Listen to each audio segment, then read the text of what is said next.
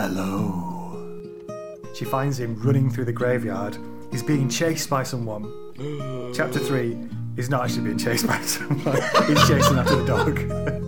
This is darker than other Goosebumps books we've had, which are mm. both the two we've done before have been a, sort of a bit silly as well as a bit creepy. Mm. But this, from here on out, you get like the, the, the physical horror bit of it just gets ratcheted more and more and more. sort of started off Tweens version of Turn of the Screw, moved hmm. into a Tweens version of sort of Day of the Dead, and ended as a Tweens version of Raiders of the Lost Ark. Hello. Welcome to the Shark Liver Oil Halloween Spooky Special. Woo! Oh, yes. It's that time of year again. It's actually a little bit past that time of year again. So let's start with an apology. We're a couple of days late to do the Halloween spooky special. Uh, we're actually recording this um, on the day of the US presidential election 2020, which has its own uh, sort of air of sort of unease and horror about it, doesn't it? I, I did wonder whether whether we were gonna dig into that as the sort of as the parallel, and uh, kudos for going there. I think we all we can all agree that we need some escapism right now in stories of closed-ended horror. yes. So I'm Matt. I'm Dave. Hello. And today is yeah we always pick a, a spooky book and uh, and sometimes it's the classics. Gra- you know, this year it was a toss up between um, the turning of the sc- the turn of the screw um, and Goosebumps. Welcome to Dead House. Which, and I think it tells it's, it's extremely on brand for us as a podcast, isn't it? That we would choose the first Goosebumps book. The first one, though, I mean, we are doing the classics. We're going back to absolute, you know, the number one Goosebumps example. We're not messing around here, and I think who amongst us can say that they wouldn't, frankly, prefer that to the works of uh, one of America's foremost writers of gothic fiction? yeah. So you know what? Though I did find. So we're going to do basically our third Goosebumps book um, of I can't believe it's been three now Yeah. as well. I was sitting there, I was reading this for this podcast, and I was just going, I've read a lot more Goosebumps books as an adult than anyone ought to. and also than you did as a child, which is interesting. also, considerably more than I did as a child, because when I was a child, and I have to say, on reading this, I, I stand by this decision. I thought I wouldn't enjoy it very much, and, and and I think age ten, I would have been. Goodness me, yeah, this would not have been my cup of tea back then. Yeah, so so it's the so we're doing the first the first book in the Goosebumps series, which we have come to realise is an extensive series. It's called Welcome to Dead House, and I just thought let's do the first one because it's probably going to be one of the best because he's you know he's fresh, he's hungry. R.L. Stine. he. The first bucket of water from the well is always better than the 956th bucket of water from the well, and that is a fact. Yeah, and I'm going to go out on a limb here and say there are large parts of this I actually thought was rather good. Um, there, are, there are there are issues with other bits, um, but yeah, um, we'll we'll get through. So it's going to be a page by page guide. We'll do it in one episode because it's not a particularly long book, and um, yeah, if you want to hear uh, our takes on a couple of the other Goosebumps books that we've done in the past, we've done what did we do? Welcome to Horrorland. And Oh, yeah. uh, what was the what was last year? Oh, the Cuckoo Clock of Doom, which was good. The Cuckoo Clock of Doom. That's right, because Welcome to Horrorland was actually like, re- I mean, as horror fiction, it was bollocks, but it was a really enjoyable read. and then the Cuckoo Clock of Doom was more like he'd written a 500 word short story and then had to find a way to blow it up to the 10,000 words necessary, so you could sell it to late 80s American teenagers for sort of ten dollars a pop or whatever. Um, so this is an interesting. I, I feel like there's one on either side of the ledger in terms of how good Goosebumps has been for us so far, and I'm really I'm interested to see where we land on this one as the as the tiebreaker. This is the crucial swing book. Let's find Absolutely. out. So, so we start with it's a. This is about Amanda, um, a as an eleven year old girl, and her little brother Josh. Uh, they're just moving to a new a new house in a new neighbourhood. It's a bit of a fixer upper. Um, it looks an absolute state, but it's sort of like a mansion sized.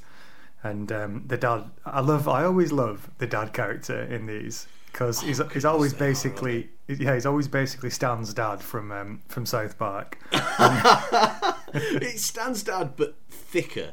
Like Stan's dad, but more like like one-dimensionally, infuriatingly obtuse about things. I, I have to ask questions here about what R.L. Stine's relationship with his own parents was like. If like if he's able to, because he taps in. This is a big thing in Goosebumps. Your parents are always idiots. like they're always totally willing to ignore every slice of evidence that anything strange might be going on. And they're always willing to make really stupid life decisions, such as, for example, the way they get this house is an absolute classic. It's from the from right in the middle of the of, of the pack of uh, of good setups for a horror story. They get a letter. They get a letter from a lawyer saying, "Congratulations, your great uncle Charlie has left you his big old house," and the dad just goes, brilliant. And the kids go, who's great Uncle Charlie? And he goes, I haven't got a clue, but he's got a house. Let's go. Details, never mind that. Details, Get never mind all of that. What could possibly go wrong? yeah. So um, so yeah, they turn up in Dark Falls. Um, I'm already smiling reading this. in Spookyville, in, in in all is not as it seems, Berg. yeah, and there is a, a, a, a definite sort of feel that Dad here is just, as you say, decided don't ask many too many questions. Just just take the house. Um, Yeah. It's a yeah, it's it's a fixer upper, like I say, but it, it's massive. It's this big old house. Um, I quite one of the things I quite like about this is um, R.L. Stine's very good at picking things that you might find a little bit scary as a child, and then Hmm. then sort of adding the big sort of dose of the supernatural. So Yeah. moving to a new town and a new house. Yeah. y- That will be that will really chime with a lot of people, sort of who this is aimed at. A lot of children who, yeah, have found moving house to be unsettling, and then you just turn the dial up. Absolutely, yeah, yeah, yeah, yeah, very much. And like, and I'm I've gone straight into taking the piss because this is the shark. But it, it, you are right that this one has already. It's got a sight more sort of uh, plot structure chops than, for example, the Cuckoo Clock of Doom does, where the inciting incident is man buys clock. Um, this is a lot more rooted into the old childhood experience. Yeah, um, I also think we just mentioned that like dad, uh, mum and dad never know what the hell's going on in these books. That's part of sort of the attraction for kids as well, isn't it? It's like knowing Yeah, better than the yeah. parents. Yeah, Um, yeah. And the one, the the kids know better than the parents, but in this case. The dog knows better than the kids because this dog he just spends the entire book kicking off um, and just being extremely unhappy with the situation here. Um, straight away, apparently he's normally really uh, good natured, is Petey, but um, Yeah. immediately they turn up at this house. There's this estate agent called Mister Dawes, and uh, and the dog immediately starts growling at him. yeah, and he just and, and, he's like it's actually a really good little sketch of like a like a, a character who you're not quite sure whether he's trustworthy or not because he kind of laughs it off, doesn't he? When the dog goes from, him, he goes, "Oh, he must smell something on me or something," and it's sort of plausibly chirpy comment, but also slightly something like Yeah. like what, like the stench of the undead, perhaps. Yeah. So um, we we get the first little look at the house, um, and uh, Amanda goes in, takes a look around, and looks like she's going to get this big ensuite room, which she's excited about. But then Yeah. she thinks she catches sight of a boy in the doorway, um, but he runs off before she can sort of find out a bit more. Is it in the Is it in the window? It might be in the window actually. Um, I think it is in the window. I was a bit confused about the sort of architecture of this this house because she's. I mean, there is a lot of. I think I just saw a child standing somewhere in the house. In this, that's the, that's the primary m- method of creepy, uh, wh- which again I think is actually like I think that's a fairly a fairly common thing to think you've seen something or somebody out of the corner of your eye is a great little bit of bit of creepiness. Yeah, and this chapter ends. We, we get straight into the every chapter's a cliffhanger, ends with um, Josh and Petey have disappeared. I, I, I love R.L. Stine for this. I love, and that's not a bad little cliffhanger, right? Spooky Town. It's called Dark Falls, so we're already sort of halfway there, and then her your dog starts acting weird, so we're in a sort of Cujo type place, and then her brother disappears.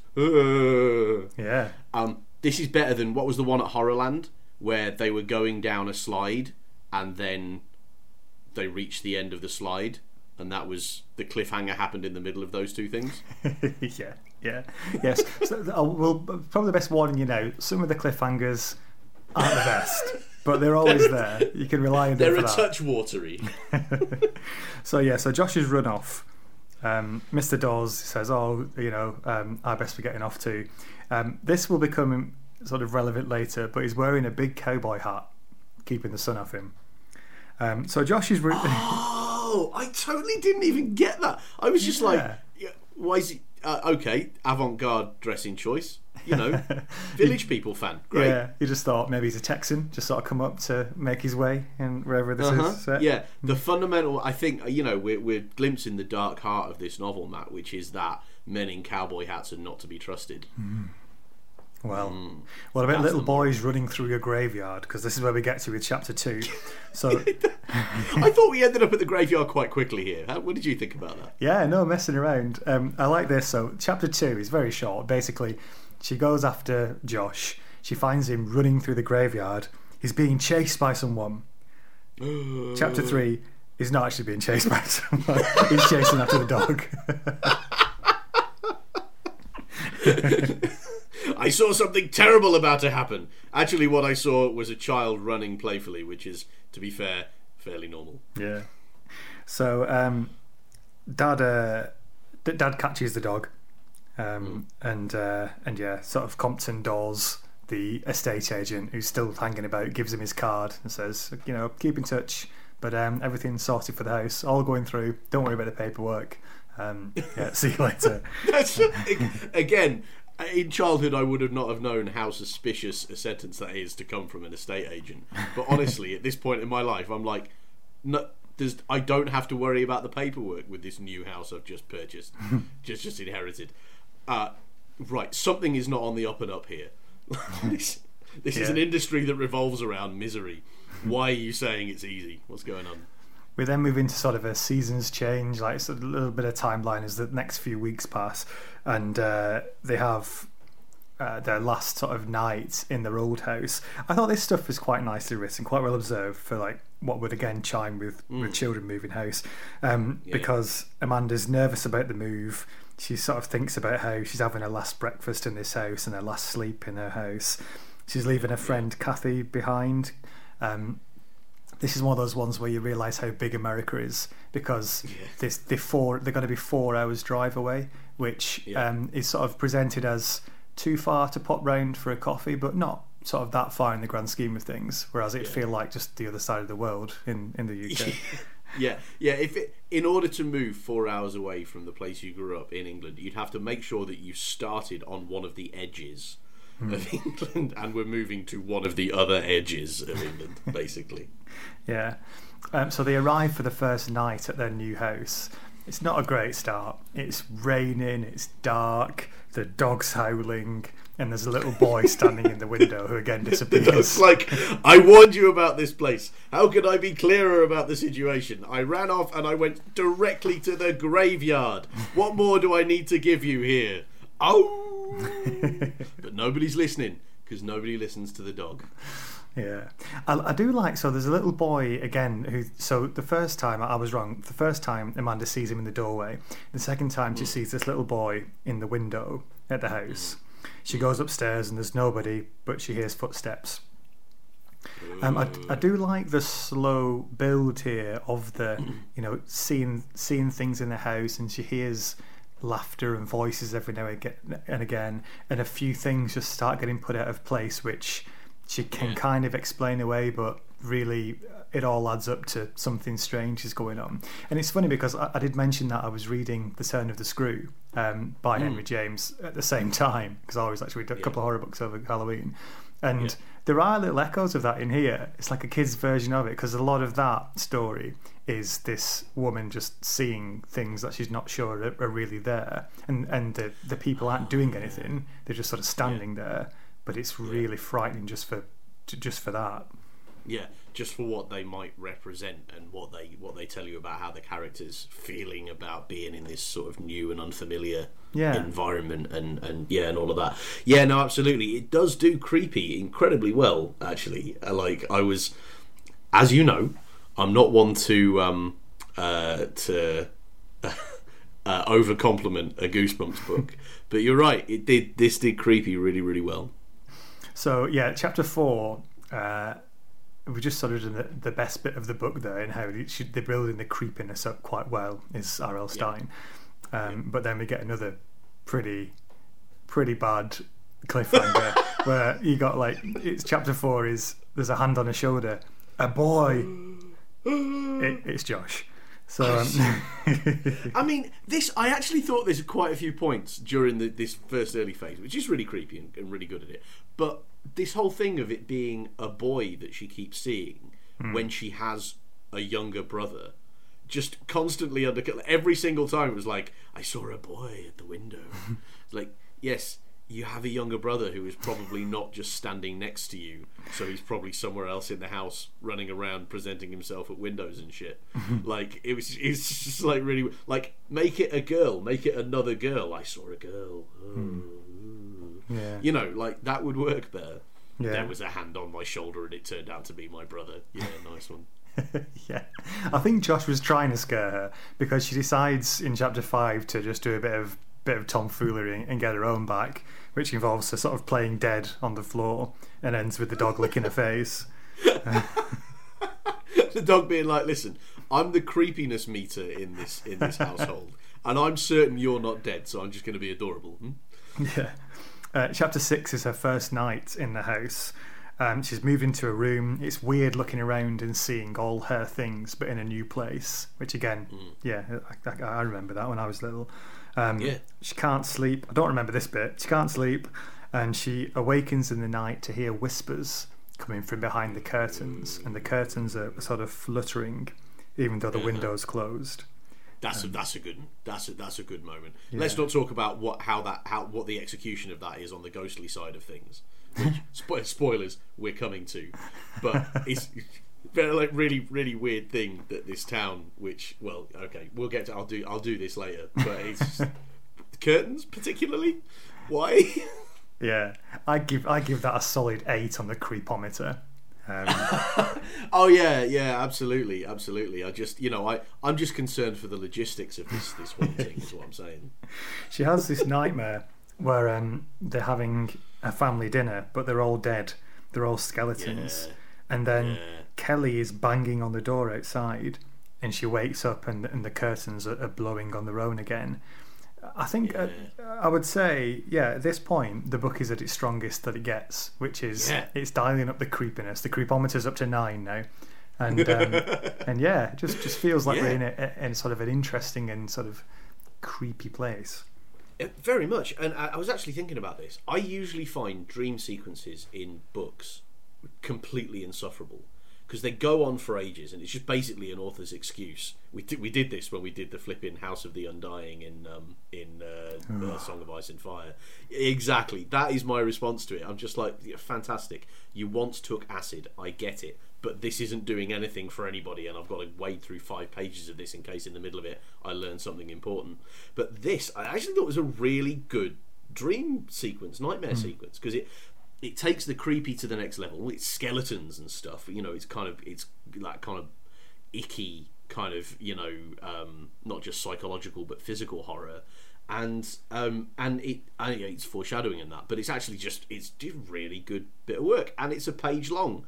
In this case, R.L. Stine's inability to write any chapter longer than about a thousand words absolutely puts him in the Premier League, as far as I'm concerned. This is brilliant. Yeah.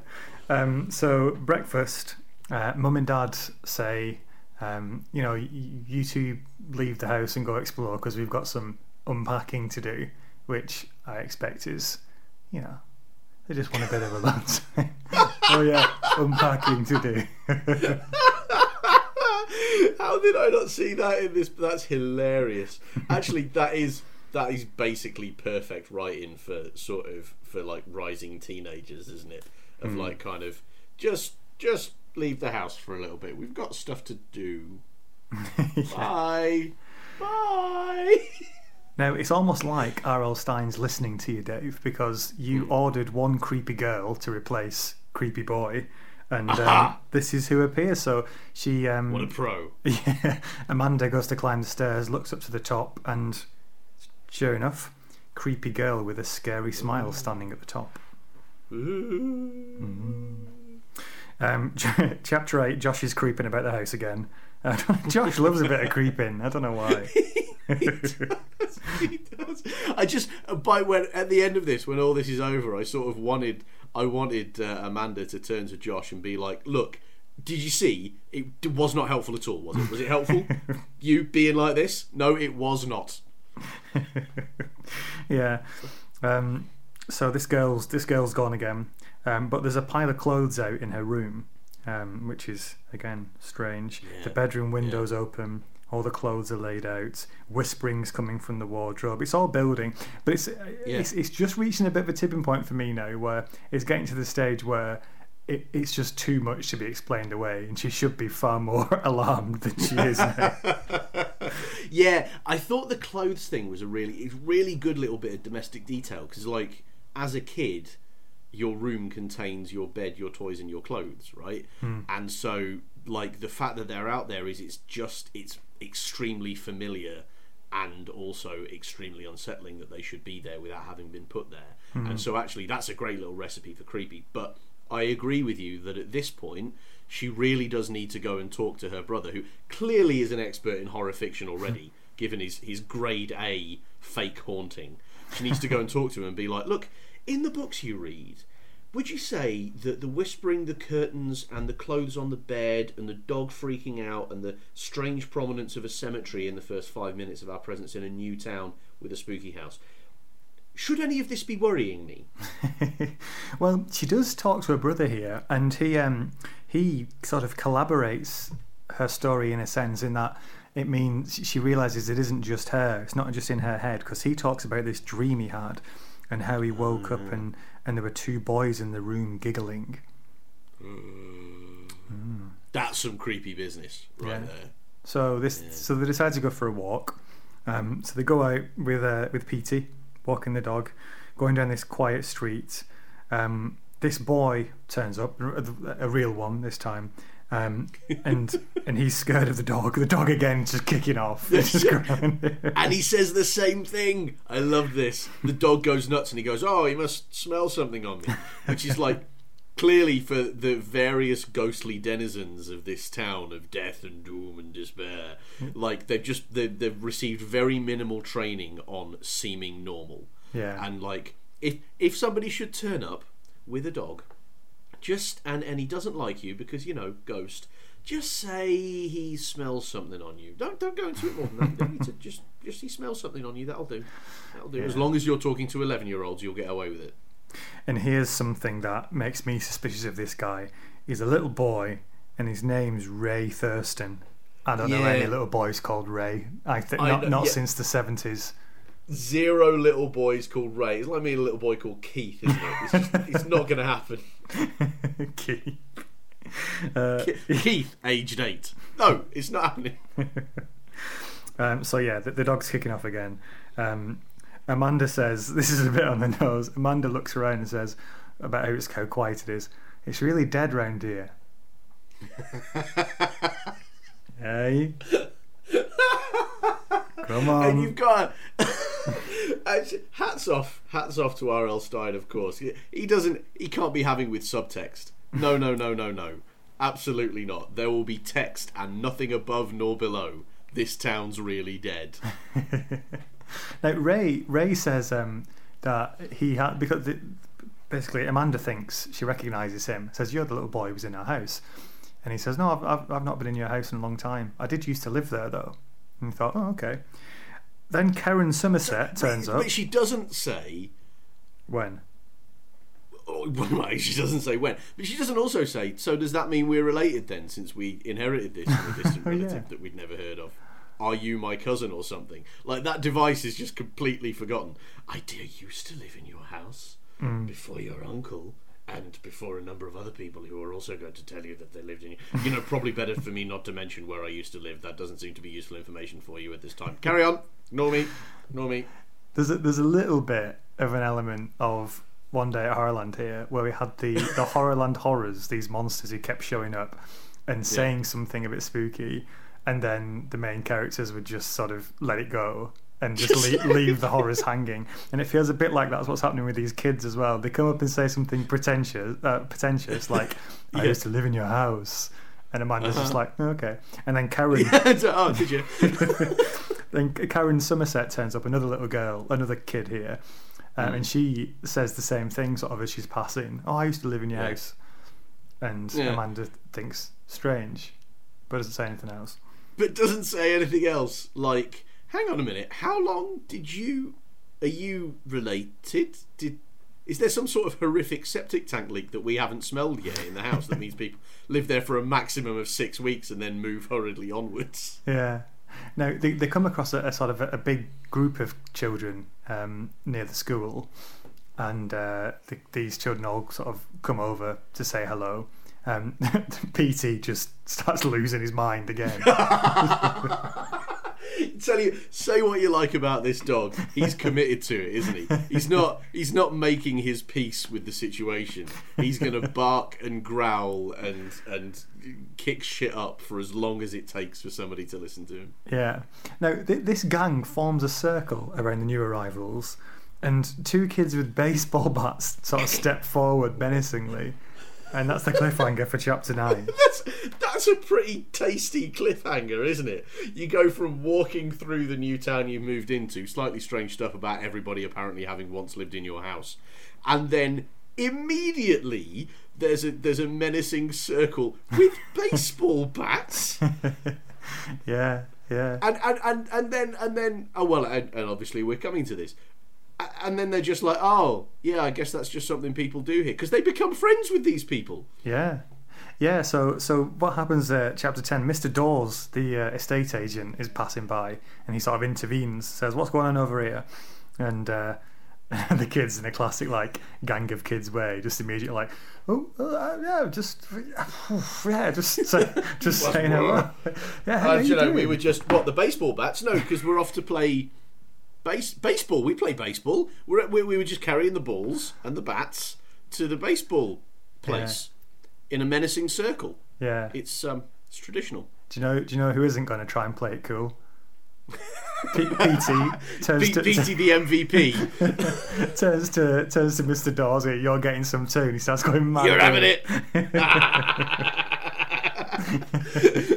I'd have loved it there if Dawes still only had one line to respond to this situation and just kind of ran away going, "Oh, uh, uh, yeah, it's the smell. Don't know what it is." Uh, He, Petey's basically the sort of like embarrassing Larry mate on a night out who's had too much to drink and just wants to fight everybody. just having it, absolutely having it. You just you just got to constantly apologise for him just the entire time. Listen, I'm uh, look. I'm sorry. He's just he's a he, product of his environment. All right, he's he's he's, he's rough diamond. Okay, just get off his sh- trousers, would you? Stop biting him. I've, I've had nights out like that. Now, as you say, these um, these kids are quite resilient and water off a duck's back sort of approach to life. In that, within five minutes, they're all having a game of baseball together. It's actually going pretty Yeah. well. Um, Yeah. Amanda seems to be playing quite well. Um, she they play a couple of innings. She's really getting on with this girl called Karen. And then the sun comes out, and immediately it, it's like it's like a it's like a primary school when it started to rain. Like it's everybody Yeah. in straight away. Done. Yeah. Yeah, we're, off. Yeah, so so they suddenly but the way they sort of uh, the the excuse to give these kids is oh we promised the parents we'd be in like soon and then, The then they all leave. the- what at two thirty four in the afternoon? Exactly. Yeah, it was exactly that time. I know. I promised my mum I wouldn't go out in the sun um, because of uh, space rays. Anyway, bye.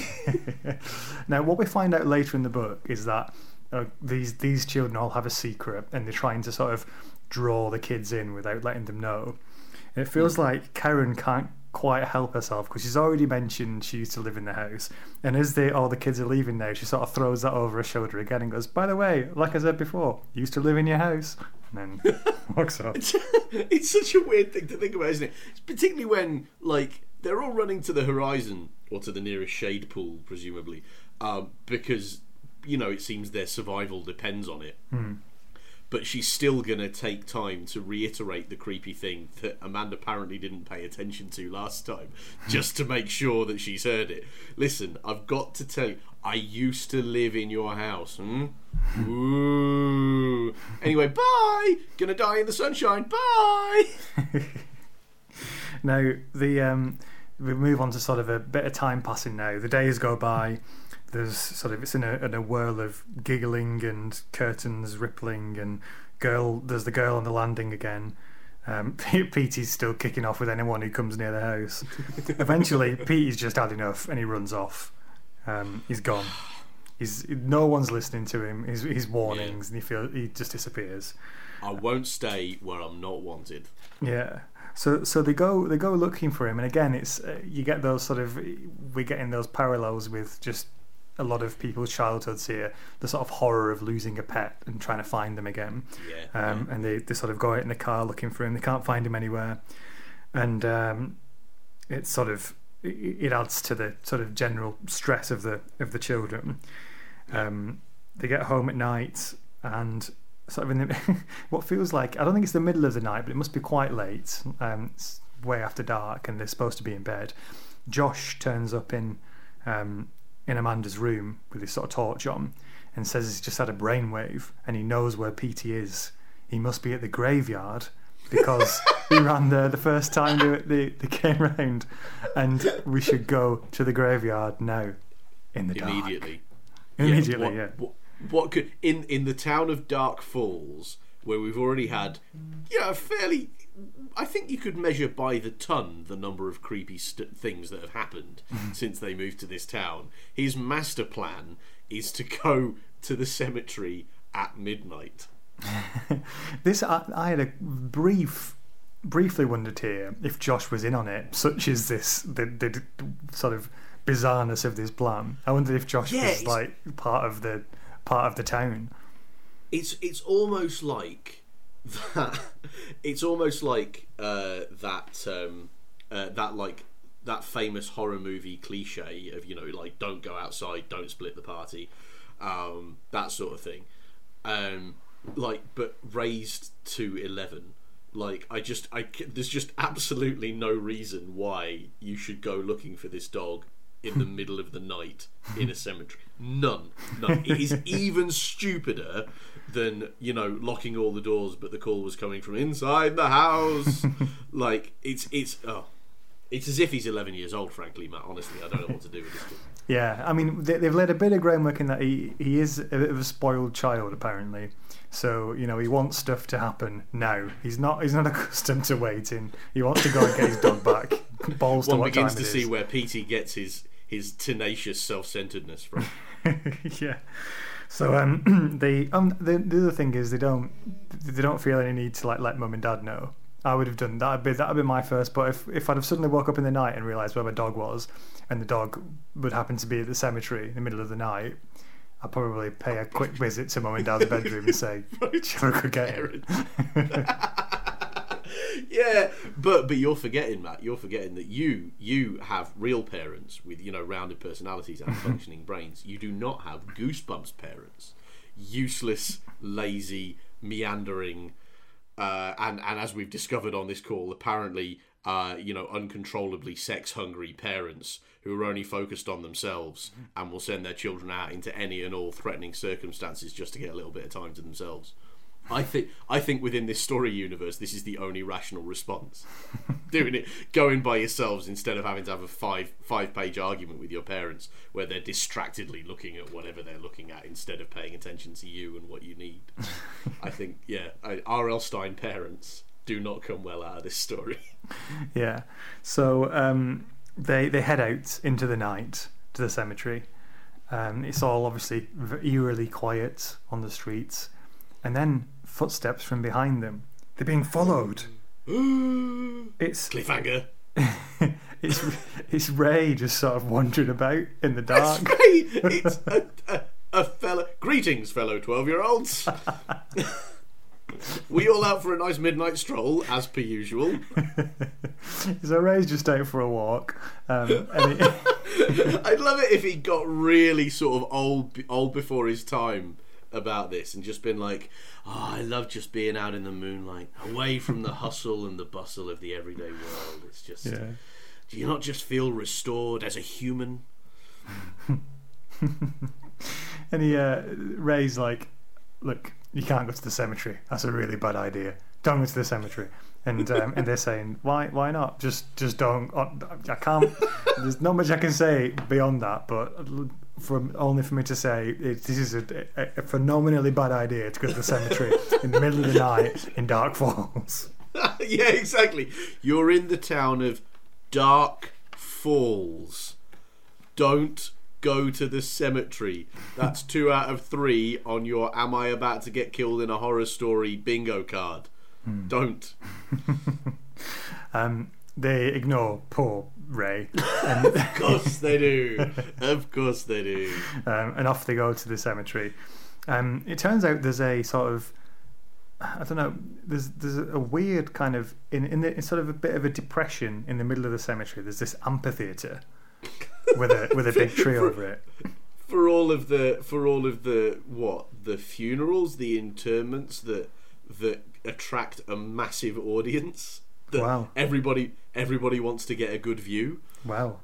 Ray, Ray describes it as a meeting place.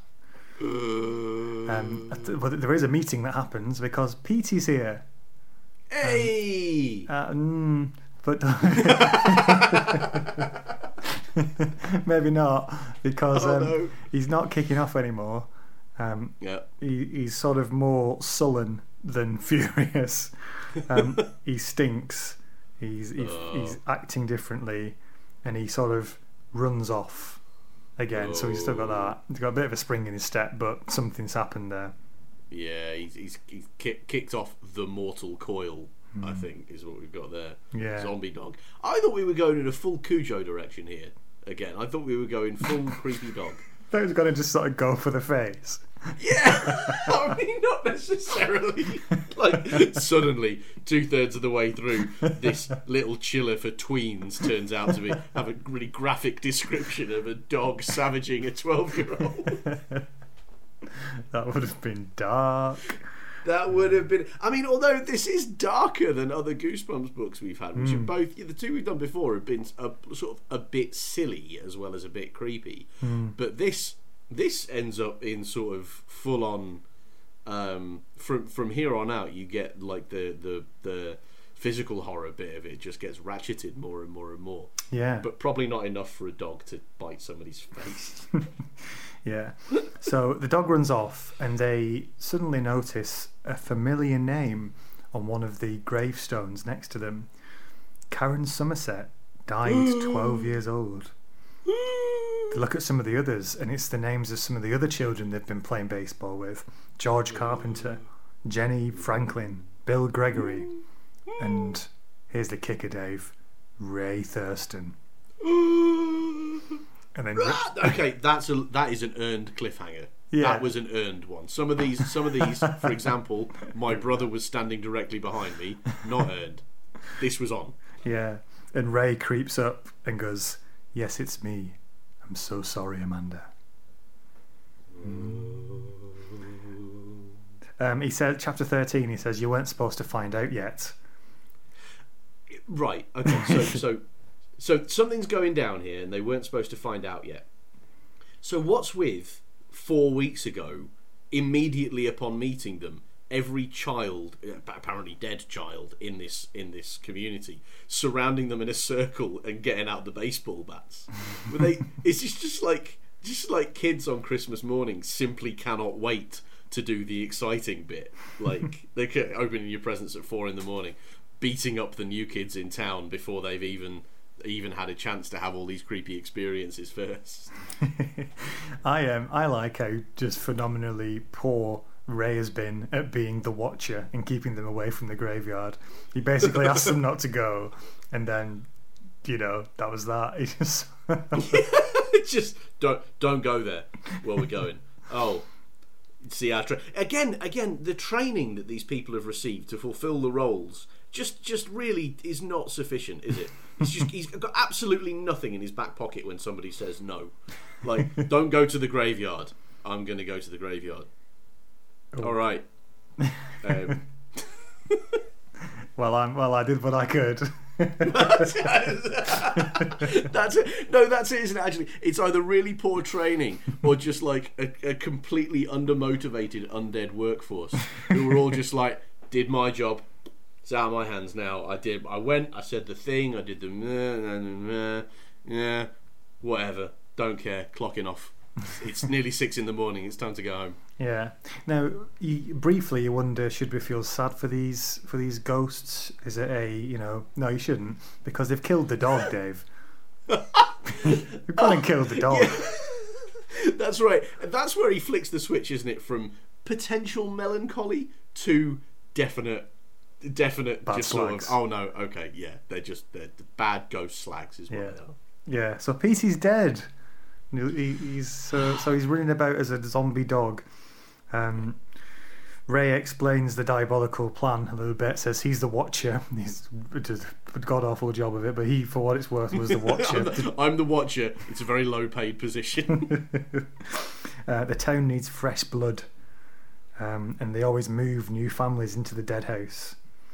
And uh, that once he's once he's explained that part of the diabolical plan, Ray says, "I'm sorry," and floats above Amanda and starts to choke her. Goodness me! I mean, yeah. Do you see what I mean about this sort of? Because there's the skeletons at the dining table, and then there's the suddenly floating, strangulating twelve-year-old. Like, there's some properly creepy, freaky shit in here in a way that I think Goosebumps didn't do later.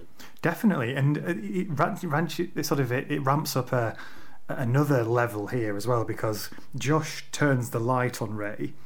Um, To sort of, I think, kind of sort of find out what's going on because he's a bit sort of checked out. Josh has just been off to the side, kind of casually looking around. Yeah, whatever. This isn't about me, so I'm uninterested. And then he goes, "Oh, what's going on over here?" with the flashlight.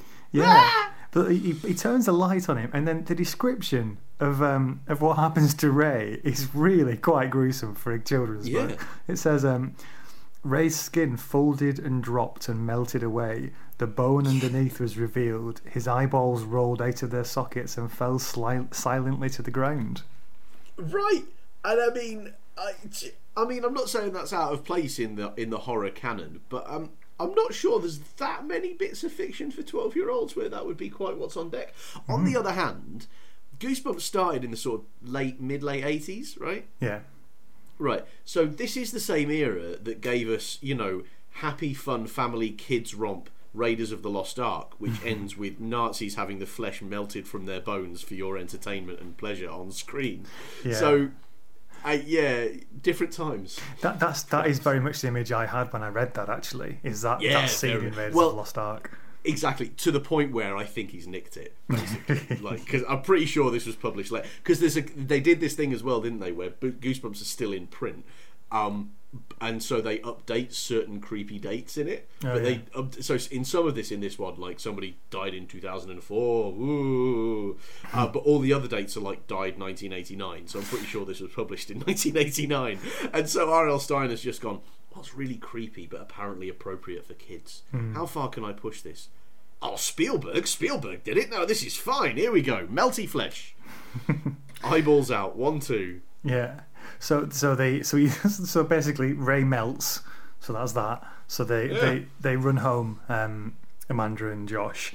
They get back and they realise mum and dad are still out. So so actually they weren't in the house before anyway. They've gone to some yeah. party or other, and mum and dad are still out there. What? Oh dear. Yeah, so we've got to get them, and we've got to get them out. Um, again, like, th- this bit here with sort of disappearance of mum and dad, similar to it's hap- happened in um, Horrorland as well. This it is a scary thing when your parents Yeah. disappear when you're little. Yeah. So Yeah, that is a bit of a classic one he draws on. Um, Yeah. So they've got to go and find them and save them, and then suddenly Karen Somerset and some of her sort of some of her other bad bad heads are there, and she says, "What's the hurry?" The, the, the hurry is that you're ghosts. The, the, ah! I like this line. We used to live in your house, and now we're dead in your house. That is classic shit horror dialogue, isn't it? Goodness me. We used to because it would we should be we used to be alive in your house and now we're dead in your house, or we used to live in your house and now we're we die in it. Like it doesn't it doesn't quite work as a creepy thing. But I suppose for a twelve year old that's not bad. So again, whatever the central organising authority is of of Dark Falls, absolutely phoning it in, getting the kids to do all the work, by the way. But they've done nothing to get this girl able to actually put across a creepy phrase. They've just been like, listen, it's really important that you say something creepy because it really uh, it makes it stick. But um, you just make it up, yeah. Just something, something, something dead. Just go for it. Yeah, you get a bit of exposition in the house as well, where they say everyone lives in Dead House when they move here for the first time. They bring in a family a year to kill, um, and now it's your turn. But then there's a knock at the door, and the ghosts vanish. and the kids are like, "Yes, mum and dad are back." So they run downstairs. Um, mum and dad are back, and knocking on their own front door uh, is would be a, unusual. You normally just let yourself in your own house. Anyway, Hello, is anybody in? yeah, I mean, you- you know, they're frightened and they're clutching at straws. So they run downstairs, open the door. Of course, it's not mum and dad; it's Mister Dawes. But that's still sort of Oh. welcome because he seems like it. You know, he seems legit, and he's saying, Yeah. "We've got to get your kids out of here." He says he was at the party with the with mum and dad, and the the three of them managed to escape. Um, mum and dad decided not to come home and to go to the amphitheatre instead. I mean, there are holes in this story, but then again, these are R.L. Stine parents. Maybe this is the most natural thing in the world to have a very threatening experience at a, a, an otherwise delightful little soiree, um, and to send one of your fellow guests to make sure your children are all right while you go and check out the cemetery. Like, perhaps in this universe, that's a perfectly reasonable thing to do. Yeah, yeah. Okay, well, so Compton Dawes gets them in the car. Says we've got to get. Go, we'll go. We'll go to the amphitheatre to to meet mum and dad. Um, this is again. This is a bit like this is every like stranger danger warning video I ever watched when I was little. Like, mum and dad are over Goodness. here. Jump in the car. I'll tell you there. It's Yeah, it really come had like with me. note. Yeah. Um. Anyway. Again, the 80s, Matt, different time. Yeah. So uh, they go to the graveyard with this strange man. Um, Sorry, carry on, carry on. um, and then Josh sees Petey again and takes off after him after the zombie dog. Uh, presumably, Josh just wasn't listening before when they said that the dog's dead. Just heroically tuned out of what's actually going on around. yeah. So um, so he runs off after him. Um, they lose sight of the, so Amanda goes after Josh. They lose sight of the dog and they fall over another gravestone, and they look at it. Uh oh! Guess what Oh. name's on the gravestone? Uh, Compton Dawes. No! this apparently trustworthy figure has turned out to be a ghost just like everybody else in this town. Who would have thought? Chapter sixteen. They're grabbed by the ghoulie. Um, he comes up behind him. I'm sorry, they're grabbed by the what? Oh yeah. Um, we get a bit more exposition here. Feels feels a little bit sort of hand waving. Um, just a bit, half-assed. So there was some there was some yellow gas leaked from a plastic factory a while back. Then now we're all undead. And again, they've missed the establishment of the apparently like extremely comprehensive but extremely half-assed supernatural administrative process that's that's been put in place here to like issue the letter that lures the people into the into the town and then establish the rules that say they have to be there for a certain amount of time before we can kill them for reasons. And then um, we're going to appoint a 12 year old boy to be the watcher in the house. Again to what purpose is not wholly clear. Um, and we're going to have somebody whose job it is to run around the town preventing the kids from killing the other kids who come because obviously that's what all kids love to do is kill people. Very what this chemical i have questions about this chemical Yeah, he says, "Don't worry, it doesn't hurt to die." And he advances on Amanda. and then I love this. Josh, in his MVP moment, pulls out the torch. Basically, goes, "Say good night." flicks it on, and it's like the it's it's the torch version of there are no bullets in the gun and just that click because the torch is broken. It's like doesn't work. That's a good cliffhanger. Oh, Gotta it's- give him that is a classic reverse. and uh, honestly, I can't. I, I actually cannot remember if Josh actually says "say good night." I don't think if he you- does. if you said that, that is genius, and I implore you to write an update to this book just so you can put because that's what it needs at that moment. It needs "say good night," click. no. chapter fi- chapter 17 josh does some outstanding like last minute improvisation here. The torch doesn't work so he just launches it at, um, at the guy's head. Classic. yeah. Again smacks into the guy's head and it, i think his, his skull basically caves in and um, and the kids make a run for it. Um, the sun is now coming up which is good news for the kids obviously. Wait, Um, hang on, wasn't it midnight before? So when they left, when they le- yeah, well, well, okay, okay, they left the house and went to the cemetery, and then went back to the house, Mhm. right? And then went back to the cemetery with Compton Dawes, and now the sun's coming up. yeah How far away is the cemetery? Eight. And how long does it take? Like, how, how long- I have questions about this time frame. Maybe that thing with the kids doing the exposition in the house went on a lot longer than we expected took forever.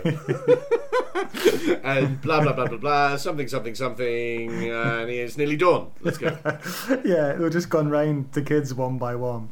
Karen's like, and I too came to this house in 1964. yeah. Yes. Thank you. Yes. No. We get. Could we move it along, please? Creepy. Creepy. Yes. Yes. George, could you just explain what happened to you? Of course, I too came to this house in 1964.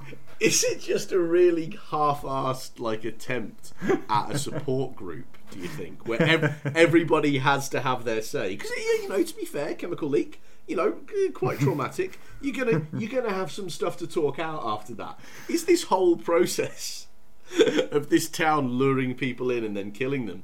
Are they just trying to get somebody to talk to about it who hasn't gone through the experience themselves? Yeah. And then just at some point, it always goes wrong and somebody ends up getting killed. Yeah, I'd love it if, um, if in like the film version of this, I can just see it as it, like them starting to talk and it just keep fading to black and back in again and, back in again as, as the different ones are talking, and you can just see Amanda and Josh getting more and more bored as it comes back in. As like George is there going, "So there I was, surrounded by spirits."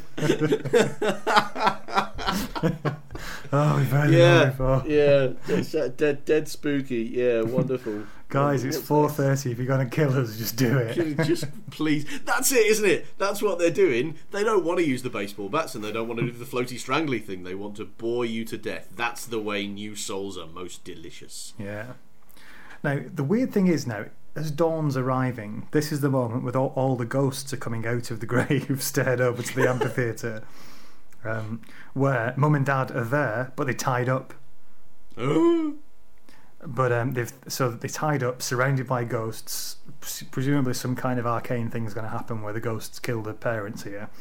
But Josh has got another idea. Again, he's he's pulling it. The last few chapters, Josh, he's pulling it all out of the bag.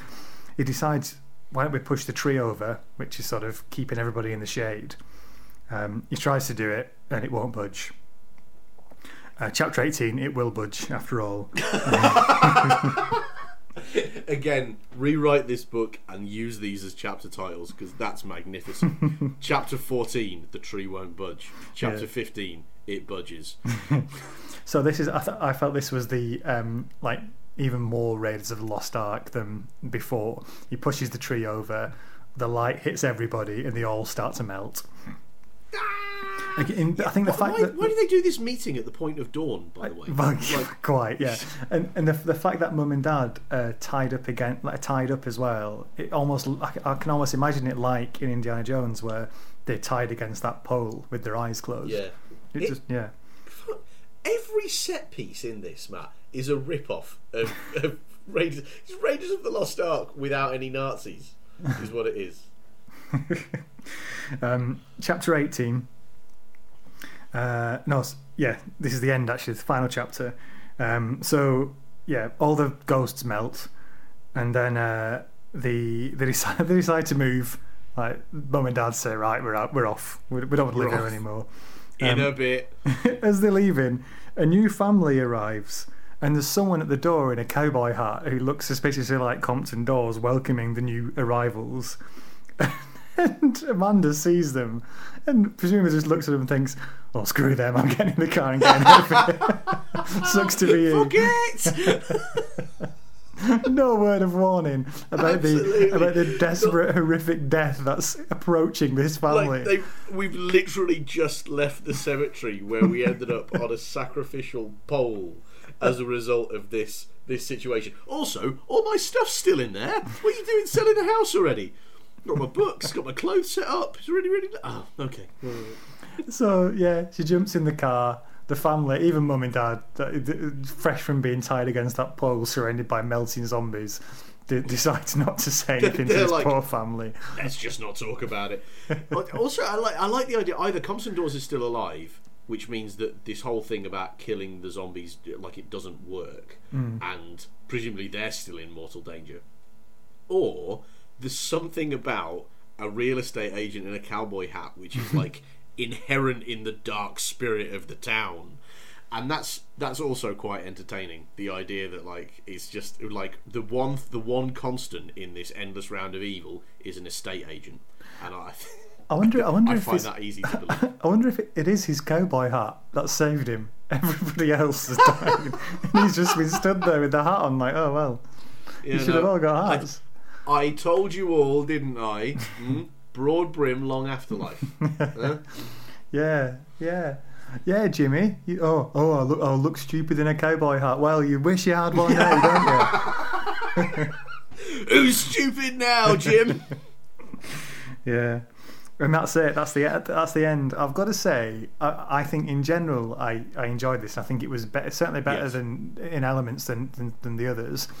But the end's a bit disappointing. It feels like he just had enough and just sort of it yeah, in. there's it's one of the sort of classics of um, uh, of like storytelling thing is like how quickly you can end a story and and um, uh, William Goldman, who's a screenwriting uh, screenwriter, wrote about um, North by Northwest, which basically resolves all they're like an incredibly tangled plot in about two shots.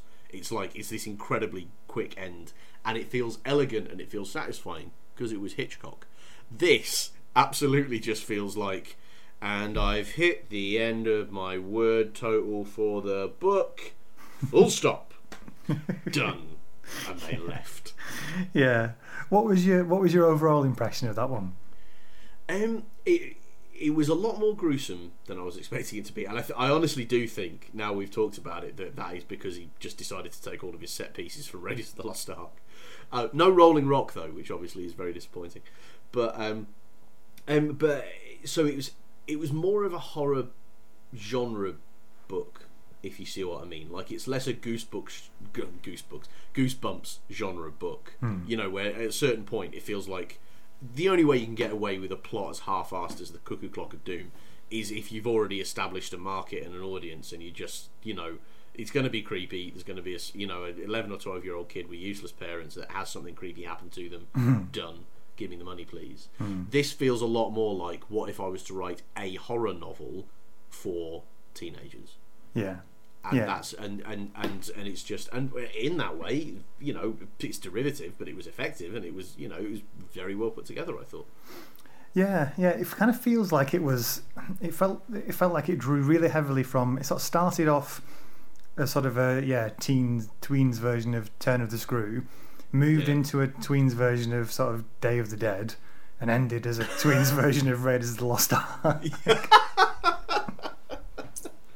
yeah But, in many you know, ways i suppose Nothing wrong with that. No, no, absolutely not. And like, and you know, all that means is that the people who read this first have a lot of good things ahead of them when they come to finally read The Turn of the Screw and watch Day of the Dead and Raiders of the Lost Ark, because I think all of those things are better than this. but e- but but e- but equally is a Goosebumps book, and as a Goosebumps book, it's perfectly good. Um, shall we do a few reviews?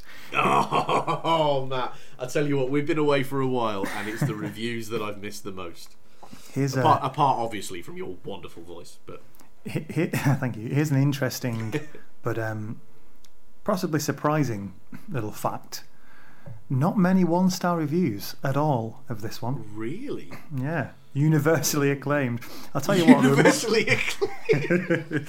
there were more, there, there were more one-star reviews of some of the giants of world literature that we've done than there was of Welcome to Dead House Goosebumps. I suppose I suppose it's because there's not much fun aiming punches at Goosebumps. Welcome to Dead House. Yeah, yeah, and and I suspect there's probably more people have sort of read Pride and Prejudice and gone on to Yeah. talk about it than have read Welcome to Dead House. right. Although it's done Also, very well. Lot, lots of people have been obliged to read uh, Pride and Prejudice. Very few people have ever had a teacher push Welcome to Dead House into their unwilling hands and just get told to get cultured. Yeah, yeah. Okay, well, so some five stars to kick off.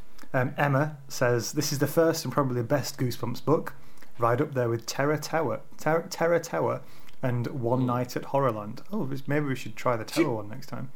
Uh, yeah, ma- ma- maybe, maybe. Yeah, we've read two of the Carry three on. best ones. no Cuckoo Clock of Doom in there. I know. I'm disappointed. Not enough love for the Cuckoo Clock of Doom. One that I considered doing, by the way, is called Beware the Snowman. And the thing I loved about that was the title is Beware, comma, the Snowman. Which either means it's you're saying to the snowman, beware, beware the snowman, or it's a warning from the snowman. He's going, beware the snowman. Or, or it's a snowman who is called for some reason. Beware. yeah. yeah. Anyway, maybe, that, maybe that's for another time. But yeah, she, she says she's Maybe. great. Um, there's a good twist on the old haunted house routine. It's not exactly a haunted house. Um, it's a town inhabited by the undead. It which is more exactly a haunted house. It's just a haunted house in a haunted town. Yeah, yeah. Uh, Dana says this book really brought me back to my childhood. I'd always loved Goosebumps, but somehow never heard or read this one. I was not disappointed. Although the book is marketed towards younger individuals, I find myself getting a little anxious and even fearful for the characters. After reading, which I managed in about an afternoon, it made me want to read all of the Goosebumps books again, which is just what R.L. Yeah. wants. That is setting yourself a task, though, isn't it? There are about 9,000 Goosebumps books. You could clearly knock this out in about the same amount of time as it would take you to read one. And so, like, aren't there millions of these buggers? yeah, yeah. So you've really, really got to love it. Like, this book must have been like, like crack for the hypothalamus to make somebody want to go and read all the rest in this enormous series. Cindy says, a good and creepy read. I liked the characters Josh and Amanda. They were interesting and well written children. Um, I, I, I, li- Would you say? I like the plot with the dog. Um, the dog's my favourite bit, I think. Um, yeah, absolutely. Petey for life. Yeah, she, she does also say, yeah, that that when the strange things start happening at the house right at the start, that sets the tone really nicely. I, I completely agree with that. Yeah, yeah, yeah, very much. Um, Jeff gave it two stars. He says, Jeff, Jeff, does, does Jeff recently come from any other part of written literature such that he's applying two star standards to this? Jeff is the kind of name where I, I wonder if he's one of the uh, inhabitants of the town of. Uh, This is, Falls, this is completely unfair. Besmirches the good people of Dark Falls. Yes, we're dead, but there's nothing we can do about it. a real hack job. Um, R.L. Stine barely spent an afternoon in Dead Falls. For the real story, see my forthcoming memoir, Dead and Loving It The Dark Falls Story. Dark Falls. It's not as bad as you think. Oh goodness, I want a sequel which is about the, the Jeff putting together the tourism campaign for Dark Falls. D- Dark Falls. Don't think too much about the name. Dark Falls is a beautiful old New England town which has had a somewhat of a checkered reputation in recent years. Dark Falls. We've definitely cleaned up all of the chemicals. Yeah. 156 days since our last plastic factory accident. 156 Eldritch resurrections since the plastic. No, I mean 156 days. Uh, anyway, Jeff says it's creepy enough to start the series off, but the writing is not good. It's, it's, it's also argue with that. it's also not clear what these people are: ghosts, zombies, something in the middle. I remember why I Oh, love the that's series so brilliant. much. I But like. I, I I'm probably more on the Jeff side of things than on these other guys' uh, side of things. But I do love the idea that Jeff's primary objection to this is that he, he's not quite sure which category to put it in on his extensive horror bookshelf. Does it go with zombies, would you say? Is it more of ghouls? I mean, there's poltergeist activity, I suppose. I just really R.L. Stine just isn't isn't isn't categorizing things well at all. Mm. I think they're ghosts for what it's worth, more than zombies. There's no flesh eating for a start. Although maybe they, maybe that's just because they haven't done it yet. They haven't got to that Didn't get the point yet because they're so cack-handed on this whole process. Listen, it's very simple. You just brains, brains. None of this complicated administrative process. You know, twelve-year-olds appointed as watchers over the house, baseball bats, and amphitheaters, and the rest of it. Hmm.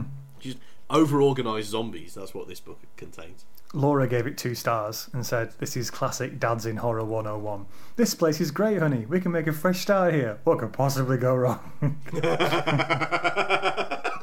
I'm on Laura's wavelength here. Absolutely. Ben's two star review is good. Ben says, quote, We killed someone who was already dead. There, that one sentence just about sums up how ridiculous the concept of this book is. I, I mean, he's not wrong, but that is sort of all horror. Eventually, you end up causing the demise of the usually already dead antagonist that you're dealing with, right? so, I'd, I'd love to know what he thought of. Um, uh, what was the Edgar Allan Poe one we did last time? Oh, the Um, Fall of the House of Usher. The Fall of the House of Usher. All it is, house falls down. what's that? What's what's that? Rubbish. Rubbish. Uh, Cassie is a rare one starer. She says, Ooh. No character development, ending doesn't make sense. Did they or did they not kill the ghosts? There's no explanation of why they needed new blood every year, and the only reason we get for a mass ghost town is a yellow gas released from a factory. Of course, the parents were typical you're making it up characters. It would have been refreshing to read about a parent that actually believed their children. Yeah, it wouldn't have been a very good horror story, though, would it? That's yeah. Starting with my well, my my, my well-adjusted family life, really nothing bad happened from there. The end. yeah, Dad received this obviously fake "you've got a new house" letter in the mail and said that's going in the bin. The end. we continue to live happily in the town where I was born. yeah, presumably the The letter must have said you have inherited a five-bedroom house in a random town. All we need is your bank account and sort code, and we can transfer the house immediately. It's like those emails we get in um, in the Shark Royal. Uh, Oh, what is it? uh, Shark Royal spam podcast. folder is yeah. a sight to see. Yeah, shout the Royal podcast at gmail.com if you'd like to add to it. Um, Or, or send us an email that's not in the least bit spammy. Perhaps we. Yeah, As you like, though, audience. You do whatever you like. uh, the final five star review for today uh, comes from Kai. Um, Kai says, Something I really like about Goosebumps is that many books pick up on things that are especially harrowing to children and spins them into scary stories. Welcome to Dead House is like an anime series starting off with the arrival of a transfer student and kicks off the franchise with a family moving into a new home in a new town. What is it that's so unsettling to a child about a big move? The unfamiliar house, the new strange town, the lack of friendly faces. And Dead House plays with all of these. Even as an adult, it's easy to see how distressing a creepy town, an eerie house, and parents who don't want to hear about it can be. And he finishes by saying, Welcome to Dead House is a genuinely creepy book and easy, easily one of the most solid entries in the Goosebumps series, devoid of camp gimmicks mm, or, or comedic relief. It's an unexpectedly chilling thriller. I, I agree that there's not. He's not trying to make it funny. Although I think, as as we've seen, there are a certain that that does lead him to some unintentional comedy, and perhaps after writing this, R.L. Stine was like, "Look, they're going to laugh anyway. At least they're going to laugh at the jokes I tell them to." um, but but yeah, like uh, it's interesting. I kind of agree almost with everything that people have said across most of those most of those reviews, but I definitely don't think it's five star, and I definitely don't think it's one star. what did what did you what, what was your what was your thing on it? What what stars would you give it? I think in the brackets of for a Goosebumps book, I'd say it's up there. I'd say it's probably four out of five. Oh right, oh right, nice, nice. nice. It- As a as a standalone, like going up against some of the books we've read in our however many years we've been doing this, um, I'd have to sort of put it in the bang average category. and it's it's it's nakedly a book that's written to achieve bang average status. So I think you've given him exactly what he wants. There. I agree. This the last couple of chapters, I certainly got the impression of a it'll do. Um, Yeah, oh the goodness, yeah. Was it? And this is the weird thing. We we had this a bit with um, Iain Banks way back when. God, that's a horrifying parallel to draw. By the way, I'd like to apologise to to the memory of Iain Banks for doing that. But there was that sense of why is it the first book that an author writes where they're definitely not working to a publisher's deadline is one where you it feels rushed at the end Hmm. because uh, the the Wasp Factory felt like this as well, didn't we? We were Oof, just sort of like you can audibly hear him putting his pen down because it's Christmas Eve and he wants to go and have some food. like it was, and, and this is even more pronounced. This is very much the teen fiction version of this, where it's just like, oh, and uh, we left the end. But yeah, I've still I've, I've, I've enjoyed reading it. I've enjoyed recapping it. Yeah. So thanks to RL for um for that. It's been another Dear old RL. it's been another sort of PG thirteen uh, horror book to read, but uh, good stuff. Good stuff, I would say. Thank you very, and uh, that that completes the hat trick of Goosebumps books. I think we'll do something else next year. It does left foot, right foot header. Yeah. Yes. But yeah, hope you've enjoyed that. Hope you uh, hope it brings back a few memories if you read it when you were little, um, or if you it might maybe it's inspired you to go out and, and read it again. In which case, uh, hopes up too much. Nostalgia is a powerful thing, but um, it is good in places. You've got to give it. Magnificent. Magnificent.